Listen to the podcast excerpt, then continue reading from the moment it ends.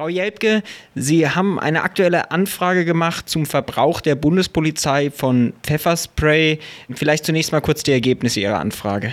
Naja, man kann sagen, dass die Bundesregierung allein im äh, Jahr 2010 im Werte von äh, 250.000 Euro Pfefferspray gekauft hat und das sind äh, mehrere tausend Liter Pfefferspray die offensichtlich verbraucht wurden, hauptsächlich auf Demonstrationen oder auf, äh, bei Fußballspielen, also bei großen Massenveranstaltungen. Und das bezieht sich auch nur auf die Bundespolizei, wenn ich das richtig gelesen habe? Es bezieht sich nur auf die Bundespolizei. Das, was die Länder einkaufen, darüber hat die Bundesregierung keinen Überblick. Das müsste man auch über die Länder erfragen. Sie selbst verwenden jetzt auch wieder den Begriff des Pfeffersprays. Handelt es sich hierbei nicht um eine Verharmlosung, wenn man bedenkt, dass es auch mehrere Todesfälle nach dem Einsatz dieser chemischen, ja, dieses chemischen Reizgases gekommen ist?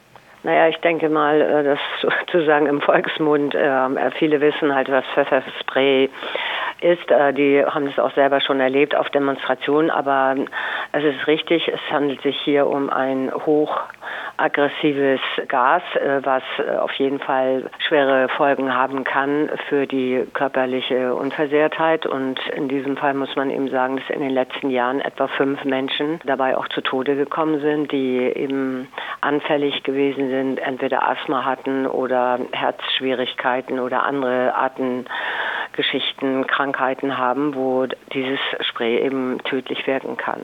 Sie haben jetzt auch diese aktuellen Zahlen, wie groß dieser Verbrauch ist. Man hat auch das Gefühl, dass auf Demonstrationen immer beliebiger und immer weiträumiger eben dieses äh, Pfefferspray zum Einsatz kommt. Muss man sich heute als Demonstrant oder Demonstrantin einfach damit leben, dass man sich eben so auch verletzen lässt? Nein, das denke ich eben nicht. Also ich selber habe zwar das nicht miterlebt bei Stuttgart 21, aber ich habe es erlebt äh, in Dortmund, wo übrigens ich unmittelbar daneben stand, äh, als äh, tatsächlich auch ein Mensch zu Tode kam bei einer Demonstration, der mit Pfefferspray direkt ins Gesicht getroffen wurde. Und äh, ich habe es jetzt wieder erlebt äh, bei in Dresden bei der antifaschistischen Demonstration, wo völlig willkürlich in die Gesichter der Leute hineingesprüht wurde von der Polizei. Und ich meine, dass man sich dagegen wehren sollte. Und deswegen hat die Linke eben auch einen Antrag in den Bundestag eingebracht, dass Pfefferspray erheblich einzuschränken ist. Dieser Antrag wird aber keine Aussicht auf Erfolg haben, oder? Also es gibt ja eine erste äh, zu Protokoll gegebene Debatte und ich persönlich werde mich dafür einsetzen, dass wir eine Anhörung hierzu haben und äh, dass eben Fachleute geladen werden, die äh, zum Einsatz von Pfefferspray dort äh, ihre Erkenntnisse zum Besten geben. Und das meine ich, dass durchaus eine Chance besteht, dieses Thema noch stärker in die Öffentlichkeit zu bringen. Und man muss natürlich vor allen Dingen Leute mobilisieren, die dann auch sagen, also wir wollen, dass das Zeug endlich nicht mehr eingesetzt eingesetzt wird. Nochmal kurz eine Frage zu den Zuständigkeiten. Sie sitzen ja jetzt im Bundestag, das würde sich dann allein auf die Bundespolizei oder hätte das dann auch Auswirkungen auf die Landespolizeien? Also auf, äh, natürlich erstmal nur auf die Bundespolizei, was unseren Antrag hier im Bundestag angeht. Aber wir haben im Antrag auch stehen, äh, dass die Bundesregierung auf die Länder einwirken soll. Und das wäre ja durch eine Innenministerkonferenz durchaus möglich. Aber äh, die andere Möglichkeit besteht eben darin, dass äh, solche Anträge, wie sie beispielsweise auch schon in Nordrhein-Westfalen gestellt wurden, eben auch auf Länderebene gestellt werden können. Wenn das tatsächlich erfolgreich wäre, wovon man ja leider zurzeit nicht ausgehen könnte, wäre das ja mal wieder ein Trend, ein wenig Polizeibefugnisse zu beschränken. Man hat ja eher das Gefühl, dass es in die andere Richtung geht. Da wird ja auch immer über neue Waffen, über Taser etc. diskutiert. Sehen Sie diesen Trend auch, dass es insgesamt eigentlich dazu geht, die Polizei mit immer mehr Kompetenzen auszustatten? Das sehen wir auch so hier, äh, insbesondere was die Bundespolizei angeht. In den Ländern muss man das nochmal im Einzelnen unter die Lupe nehmen.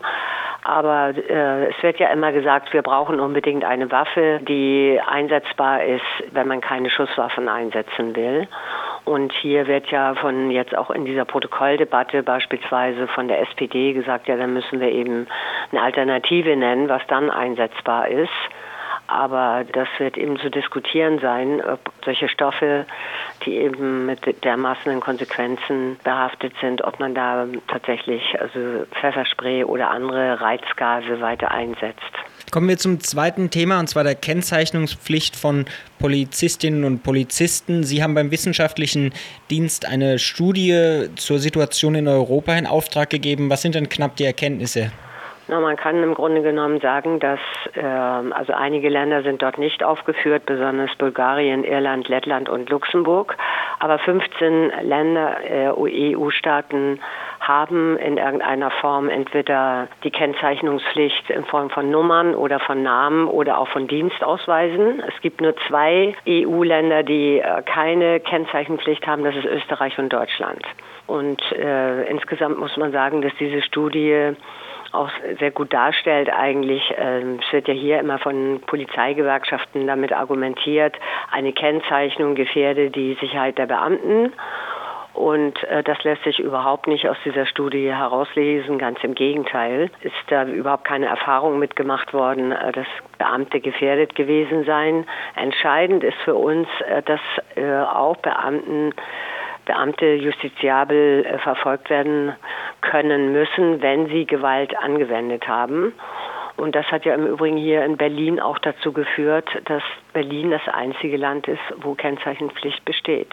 Seit 2011 aber auch genau, erst. Genau, auch noch nicht allzu lange. Obwohl die Linke schon länger genau. an der Regierung ist. Aber immerhin war der Druck also eines Polizeieinsatzes der eben äh, als verfassungswidrig verurteilt wurde, hat also zur Folge gehabt, dass man danach gesagt hat, also man macht die Kennzeichenpflicht. Und das ist erst kurz, aber immerhin ist es schon mal ein Schritt. Sie werden jetzt in der jungen Welt von heute zitiert, damit dass schwarze Schafe sollten sich nicht länger hinter der Anonymität ihrer Uniform verbergen können.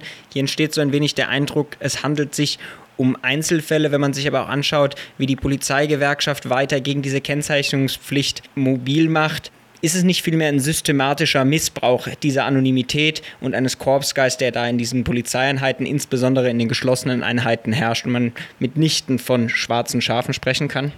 Naja, ich meine, uns geht es mit diesem Antrag nicht darum, jetzt die äh, Polizei allgemein über einen Kamm zu scheren. Also ich bin schon der Meinung, äh, dass, äh, dass man nicht alle Polizeibeamten jetzt als gewalttätig oder besonders aggressiv bei Demonstrationen sie in diese Ecke stellen kann, sondern wahrscheinlich ist also daher schwarze Schafe. Also wir gehen schon davon aus, äh, dass es eine Minderheit von Beamten gibt, die gezielt, ähm, sagen wir mal, mit Aggression oder auch Provokation gegen Demonstranten vorgehen. Und äh, darum geht es natürlich vor allen Dingen, die auch rauszupicken.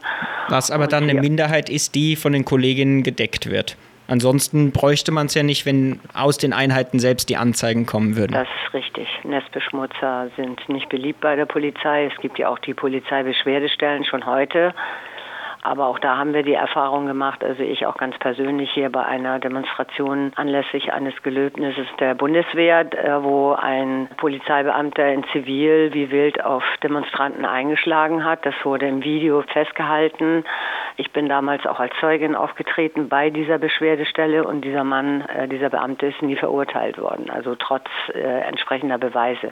Also Kennzeichenpflicht heißt noch nicht wirklich, dass eine Verfolgung der Beamten möglich ist, aber immerhin denke ich, es ist ein erster Schritt äh, zu sagen, also ich kann mich auch ganz konkret äh, gegen einzelne Beamte wehren. Neben der Kennzeichnungspflicht gibt es ja schon lange auch von Menschenrechtsorganisationen die Forderung, dass es eben unabhängige Institutionen geben müsste, die Polizeigewalt selbst kontrollieren, damit man sich eben nicht immer an die Polizei selbst wenden muss. Wäre das nicht ein viel wichtigerer Schritt noch? Ja, äh, da sind wir auch in der Debatte. Aus Amnesty International beispielsweise hebt sich ja hervor durch regelmäßige Dokumentation von Polizeiübergriffen auf Demonstrationen, aber auch alltägliche Übergriffe, die sie dort ähm, sehr ja, sagen wir mal, sehr faktenreich und sehr anschaulich zusammenstellen. Und Amnesty fordert eben so etwas wie einen Polizeibeauftragten im Bundestag oder in den Ländern.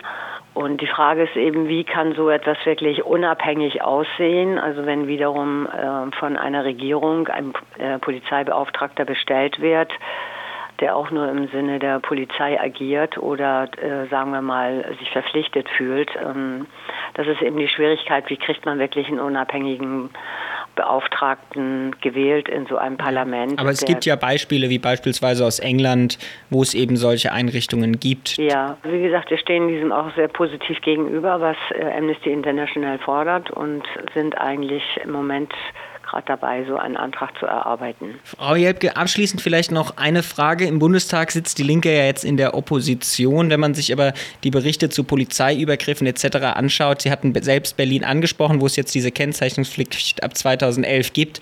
Dennoch hat man ja nicht das Gefühl, dass es in Berlin mit einer rot-roten Regierung eine bedeutend bessere Situation geben würde. Woran liegt das denn? Das ganz offensichtlich so, dass äh, auch der, der rot-rote Senat sich hier viel intensiver mit diesen Fragen auseinandersetzen müsste. Ich denke, dass die Kennzeichenpflicht in diesem Fall tatsächlich nicht reicht weil ich habe zum Beispiel jetzt in Dresden auch gesehen, dass die Berliner Polizei, also die geschlossenen Einheiten eben nicht gekennzeichnet waren. Und da gibt es auch einige Beschwerden schon, die an den Berliner Senat gerichtet worden sind. Aber Fakt ist, äh, dass äh, ganz offensichtlich die Institution Polizei ähm, sich auch von der Politik nicht allzu viel sagen lässt, wie man hier in Berlin immer wieder spüren kann bei Demonstrationen. Und von daher denke ich, ist es eben auch nicht über, allein über Parlament zu ermöglichen, äh, dagegen Widerstand zu leisten, sondern es muss vor allen Dingen von den Menschen aus den Bewegungen und auf der Straße kommen. Frau Jelpke, vielen Dank für dieses aktuelle Interview. Ja, ich danke auch. Tschüss.